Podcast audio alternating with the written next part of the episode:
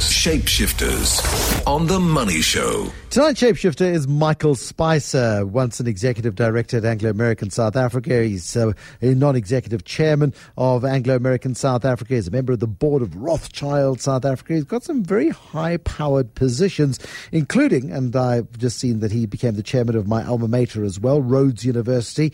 And he's been invited bizarrely, I think, to give economic advice to the president of Malawi. Why not in South Africa? But he is an activist in his own way. He's a lobbyist for big business in South Africa. He is the vice president of Business Leadership South Africa. He's in our Cape Town studio. I'm in our Joburg studio, but it's nice to have you on, Michael Spicer. Thanks very much, Bruce. Evening to you and to the listeners. Um, are you an activist? Uh, yes, I, I, think you could say that, but uh, in a business way. An activist uh, in a tie and a jacket uh, with impeccable manners. Shed the tie these days. Okay. Um, but, but, yeah, because business lobbying has gone very quiet in South Africa. Is that a fair comment? A lot of people criticize uh, business lobbyists for going too quiet. Yes, and I think my, my own perspective now, having been in this game for some two and a half decades, is that a public profile is part of the constructive engagement with government. You know, you do have to engage with government, and many critics, I think, miss that a formal relationship is required. You can't just sit on the sideline. But you have to keep your other constituents informed of the kinds of discussions that you're having and the views that you hold. So the two are complementary. You can't just do one or the other. How did you get into lobbying? Because you've been in the lobbying game for, for a long time, almost as long as I think you were in the sort of formal day to day, sort of day to day running the running the business of Anglo for, for a long time. Yes, and I guess that was the route. You know, my training is as a historian, and then I worked uh, in a delightful phrase in international relations in London and then South Africa. What does that mean? Well, these uh, eccentric and extraordinary institutions, the Royal Institute of International Affairs, Chatham House, which brings together the worlds of diplomacy, politics, business, uh, the media, um, and uh, academia, and they d- discuss matters of international relations. And I, you know, I, I was thinking about an academic career, but I got much more interested in how business related to these because I, I was impatient with the endless discussion. I wanted to see action. So when I came back to South Africa after spending a time at the South African Institute, I approached the then chairman of Anglo American, Gavin Relly, who happens to be my my hero. He was my mentor, but a man I very much admire and said, I want to come and work for you. And it happened to be the time of the early scenarios. And quite soon I became the public face of Anglo American, both at home and abroad. And a major role there was interacting with government and trying to explain what made business tick and what business really required to play its proper role in society. So, did you do the Chatham House stint? With, and Chatham House is on St James's Square, right? Absolutely, uh, very uh, salubrious part of London. I, I, was wandering through, just as one does in London, you kind of get you go and get yourself lost. I went, that's Chatham House on yes. St James's yes. Square, and uh, I sort of had this nostalgic moment, and you see the blue plaques in London of who lived in those houses, uh, and, and it is you do feel a, a sense of history as you work there. The South African Institute of International Affairs as well. Did that come before your stint at Anglo American? Yes.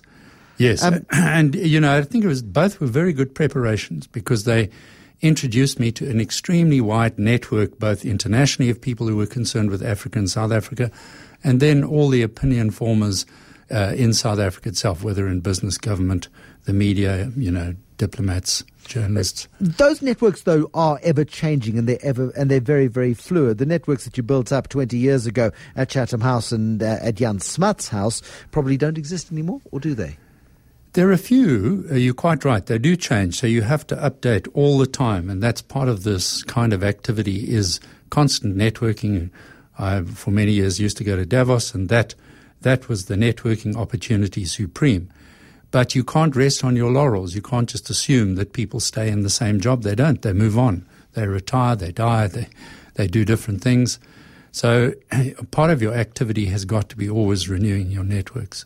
Um, the, the power of networking, I mean, in, in your world of influence and lobbying and seeking advantage for interest groups, networking has got to be absolutely crucial. It is crucial, and you must have a personal relationship. And so, although they can be a curse, cocktail parties and black tie dinners. You know, there was a time when my wife simply refused to come to any more. She said, unless you declare it's a national state of emergency. and I had sympathy because many of those events, you know, particularly the dinners, you, you're sitting eating food you don't want to eat, listening to speeches you don't want to listen to, and sometimes interacting with people that you really have nothing much in common with. But at the same time, almost all events bring you some sort of reward in terms of renewing an old relationship, establishing a new one, just checking up who's doing what. And those come into play when you need something, when you need to talk to somebody, put a case somewhere, you can instantly access the right people. Now, we heard fabulous stories about how when Nelson Mandela came out of jail and he went to the big uh, first business meeting between the ANC and business at uh, the Carlton Hotel, um, and in true Nelson Mandela style, he looked across the room. He found Gavin Relly's eye. Gavin Relly, the most powerful business person in South Africa at the time, no doubt, and said, "Mr. Relly, I've been looking forward to meeting you." Um, Gavin Relly, tell t- tell me about him. You talk. You tell me that he's your hero. He's your mentor. Yeah. Were you one of those guys who, in the old tradition of Anglo-American, sort of came through the ranks as the personal assistant and sort of learned at the feet of the master? Well, I was slightly unusual in the sense that I'm not Oxbridge and I didn't join in my early 20s or mid 20s. I joined when I was 32, having done some different things. Um, but I did become his PA. And there's a delightful story which I think illustrates the wisdom and statesmanship of, of, of Relly. You know, we had met him, um, Nelson Mandela, a little earlier. Ten days after he was released, we went to visit him in his Soweto home.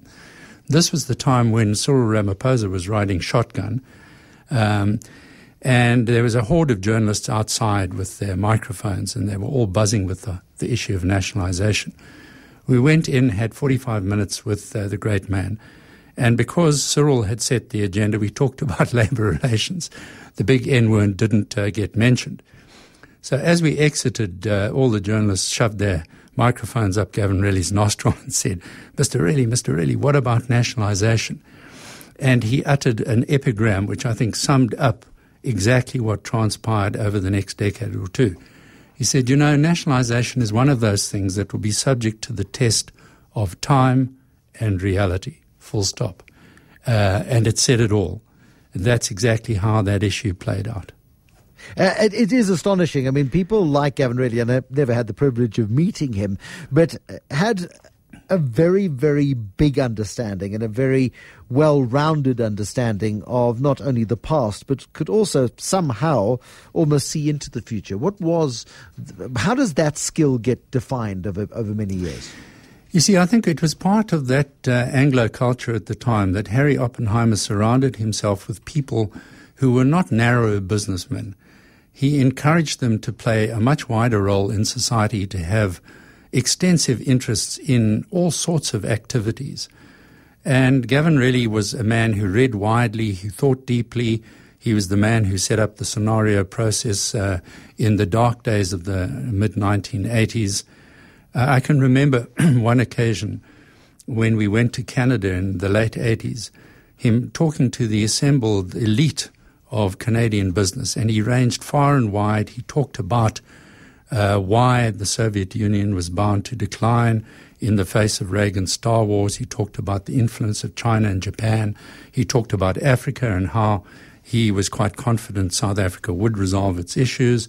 He, he then deployed some of the things that we'd done for the scenario process. And I could see this look of absolute amazement on the faces of Canadians that this man from an obscure part of Africa could have such an extensive and wide ranging view of the world. Uh, and the Canadian business people were quite parochial. You know, this was the center of Canadian business life in Toronto, but I, I doubt if there was anybody who could have that kind of scope. Do we have it today? Do we have no? I think of, we've. Of that we, we, I, I, do think we've we've lost something about that, and to some extent, you know, it was natural when South Africa rejoined the world community, the world, the global economy. People normalized a little bit uh, they paid attention to some of their business affairs internationally that had gone by the board because of the days of isolation and the hothouse economy. Uh, and there was a period when people said, well, you know, that's politics. We now have a legitimate government. There's no longer any need for us to stray uh, into those fields. I think it's begun to come back a little bit, but I don't sense it's really at the level that it should be. And many of the big corporations, and I've said it to them for some time, should have far, far more people on their staffs who are expert in these things. They have got to, this is such a big part of doing business now. Uh, you need to staff up. You can't just leave it to chance. But a lot of people like that are seen as, you know, we can bring a consultant in occasionally to, te- to tell us what we need to be thinking and then we'll carry on. We're not going to do original thinking for ourselves. We're too busy with the business of doing business. We have shareholders to keep happy every six months. We have got numerous stakeholders to keep happy every six months. Uh, the business of thinking can go elsewhere and we, we'll fund a think tank or we'll do something like that. We'll outsource it. I think it's a very big mistake. Um, you know, consultants don't have the, the feel. They're always trying to sell uh, an angle and keep a relationship. Really, you need to nurture your own people. There are a few of the big companies that uh, have, have got some people operating, but not nearly enough. And the same is true for organized business. It's not staffed up at the appropriate level with people who really pay full time attention to these issues. Uh, and I think business is putting its future at risk by failing to invest sufficiently in people who um, do this all the time and are expert in those activities. Are you suggesting we should be going away of the American lobbyists in, in that sense? You know, is that a fundamentally different? The, the reason I don't like the phrase lobbying, and, and I've always said this to foreigners, this this is not Washington. Uh, the way we interact with uh, people here is much more collegial. It's a face to face human relationship thing. That's how business is done in Africa. And so all the successful business engagements have not been in your face, hard on type lobbying a la Washington. They've been born of common projects, common understandings, building relationships over a long period of time. So I think there is quite a distinction. And in, in that respect, I was always sympathetic with people like Trevor Manuel who had a real allergy to lobbying. Yeah. Absolutely, it's in your face. It's brash. It's uh, it's attention. And, and, and, and let's and take a very contemporary example: the yeah. bust up over the pharmacy uh, plan to. Oh, absolutely, Dis- now, diabolical. Yes, it, it it it was simply a legitimate activity that was completely wrongly positioned, and some very unfortunate language, which allowed then, of course, uh, the minister to play politics and to indulge in hyperbole. And both sides then contributed to much less understanding than they had even before. So, uh, this was a sort of lose lose yeah. uh, activity, and it was precisely because it was not geared to the South African environment. When we look at your day to day activities nowadays, how do you keep yourself occupied? I, I see that you are now the, the, chairman of Rhodes University in Grahamstown. You're a history graduate from Rhodes University. You must have studied under the fantastic professors Hummel and Davenport in your day. Absolutely, yeah. They, they, had, they, they were the legendary professors of history at Rhodes University. Well, and you're missing out the redoubtable, redoubtable Winifred A. Maxwell, Wham, as she was known. Well, Wham, used to call Wham vice, was no longer there when I was. No, she used to call the vice chancellor Chancellor Sonny or Ducky. Um, uh, five foot nothing and a chain smoker. Oh, yeah. No, look, I you, you, know I taught in between degrees at at a high school, and ever since then I've uh, retained a lively interest in education. So I've been chairman of a school board with my alma mater, St John's, and then I felt I should give back to. Uh, my university alma mater, so I became chairman of the board of governors there. And I'm mentoring a whole range of young people so education in, in, in its various forms is something that I, you know, in a different life I could have stayed in education because I certainly found that extremely rewarding working with young people. Please um, back me on history as an education. I think history is the most wonderful subject. I couldn't think, studied. you know, uh, of a better training for the field that I ended up in. And of course, it wasn't conscious. I never knew that I was going to go in this direction. But uh, teaching you a, a discriminating mind, the ability to evaluate uh, people and events, to put them in a historical context, uh, to see how people in the past have reacted to similar circumstances, that skeptical, questioning mind, I think it's a really fantastic uh, training. I, I, mean, history has just been the most remarkable from a journalism point of view. Also, the understanding of trying to distinguish fact from fiction, um, and so much history is sort of embellished as well as we. Yes, uh, as, as I've been a great proponent of liberal arts education.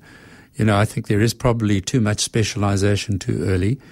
And one of the great things about Rhodes is that it is par, par excellence the liberal arts university. Um, and it's something that the Vice Chancellor Saleem Badat insists on, and I very much back him on that.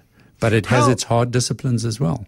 Absolutely. How do you get to become an economic advisor, a presidential economic advisory council of the government of Malawi, where they don't have decent roads? Well, I, I, I, I'm on the board of the Brenthurst Foundation, Okay. which is the Oppenheimer family um, uh, outfit which provides advice on request by African governments and presidents. And we were requested by the new president of uh, Malawi, Joyce Banda, and she put together an economic advisory council, uh, a very, very um, diverse group of luminaries internationally and some South Africans, and I was one of those. Um, and I must say, it's been absolutely fascinating uh, looking at a different situation. And um, it's a country that has enormous challenges, of course, very poor, uh, has some assets, but they're underdeveloped and an appalling legacy from her predecessor. So, um, uh, providing advice that is practical and not just theoretical and is doable in the, within the political constraints, I think provides a foil to what one understands as the challenges here in South Africa. How do you bring what you're learning there here in your role as the Deputy of Business Leadership South Africa? Well, I think there are commonalities. And one of the things I've been very, very keen on since my days at um, Jan Smuts House is the need to have much stronger regional inter- integration. Of course, we've had a lot of hot air for 20 years on regional integration, but little implementation. And it's such a no-brainer in terms of raising the performance of all the economies across the continent, but naturally immediately in southern Africa.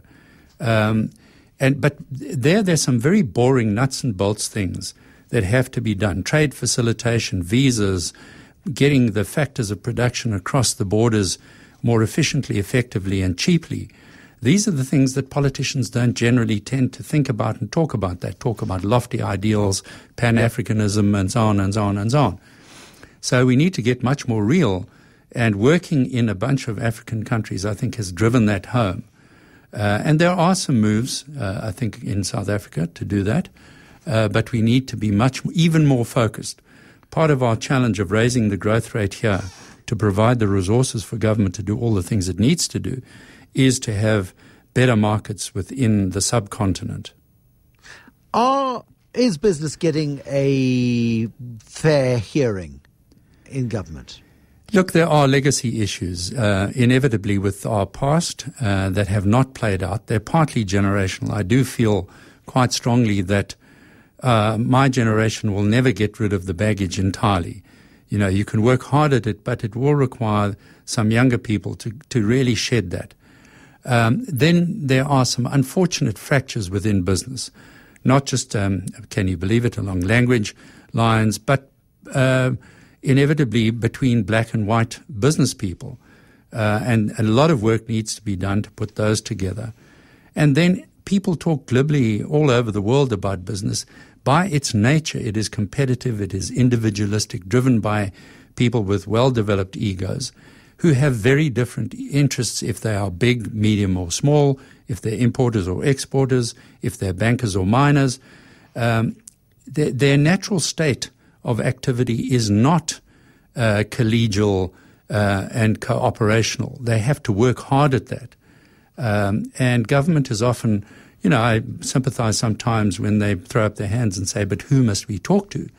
At the same time, um, I remember a number of them who've been quite disingenuous uh, about saying, if only we could get one voice of business. You know, you will seldom get one voice of business on all issues. You may on supranational issues Yeah. that clearly have a common uh, framework for all business. But there is going to be contestation. I can remember some delightful, um, very sharp debates on the rand and its appropriate level. Oh, absolutely. And the miners were had one view, and the bankers had another view, and the manufacturers had e- even a different view. Uh, you know, there are some issues where the interests are just going to be very different. Does the State of the Nation address matter tomorrow? You know, I, I, in the period that we are before an election, uh, I would have relatively low expectations of this. Will you watch uh, it? Will you listen? I will absolutely, and um, indulge in a, in a, bit of sort of Kremlinology uh, to abstract any nuggets that might be buried there. But uh, the period after the election is really going to be when we hopefully will see. Uh, I was listening to your earlier interview, the implementation yeah. of a number of key reforms which will raise the growth rate because business as usual is going to deliver more of the same, lumbering along at 2%, and that, frankly, is unsustainable for all the reasons that we know. Michael Spicer, thank you so much for joining us this evening tonight. Shapeshifter thoroughly enjoyed the discussion with the Vice President of Business Leadership.